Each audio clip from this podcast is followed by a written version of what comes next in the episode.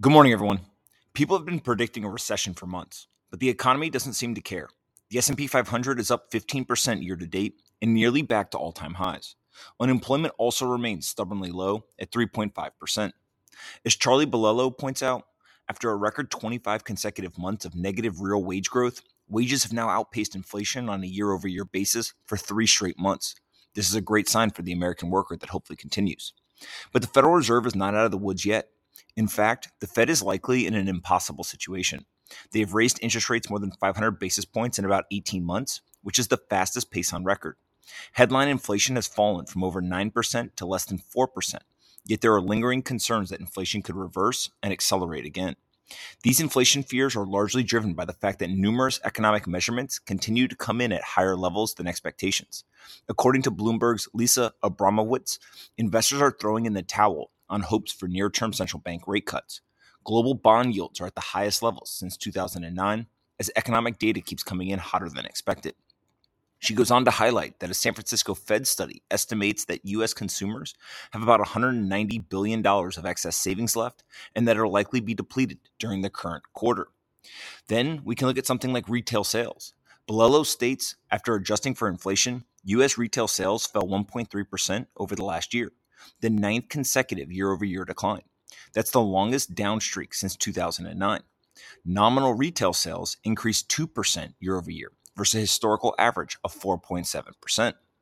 But Kathy Jones says more excited about the large upside surprise in retail sales. Retail sales increased 0.7% versus an expectation of 0.4% month over month. The control group, which feeds into GDP, increased 1% versus an expectation of 0.5%. So, what exactly is going on in the US economy? Are we headed towards good times or bad times? Up or down? Pain or bliss? The short answer is that no one knows.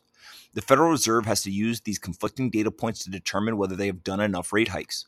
If they have, then inflation will continue to come down. The Fed will eventually cut rates, and asset prices will continue their decade long trend of up only.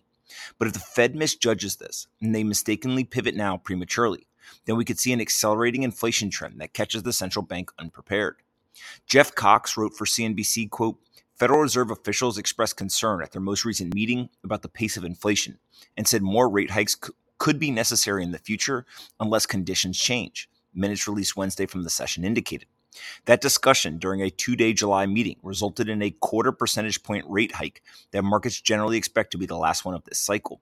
However, discussions showed that most members worry that the inflation fight is far from over and could require additional tightening action from the rate setting Federal Open Market Committee.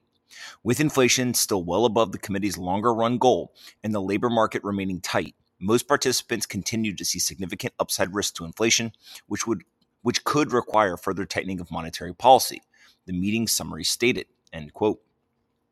Now, the public narrative in recent weeks has switched from the Fed will continue to hike interest rates and a recession is on the horizon, right? So the public narrative in recent weeks switched. The Fed will continue hiking interest rates and a recession is on the horizon. And it switched to the Fed is done hiking interest rates and the good times are coming back. These meeting minutes reveal that the central bank has a different view of the economy. It is nearly impossible for a human to use backwards looking economic data to make monetary policy decisions that impact the future there are too many moving parts, and an economy is too complex. The Federal Reserve will do the best they can, but the conflicting data is compounding the challenge in the current environment.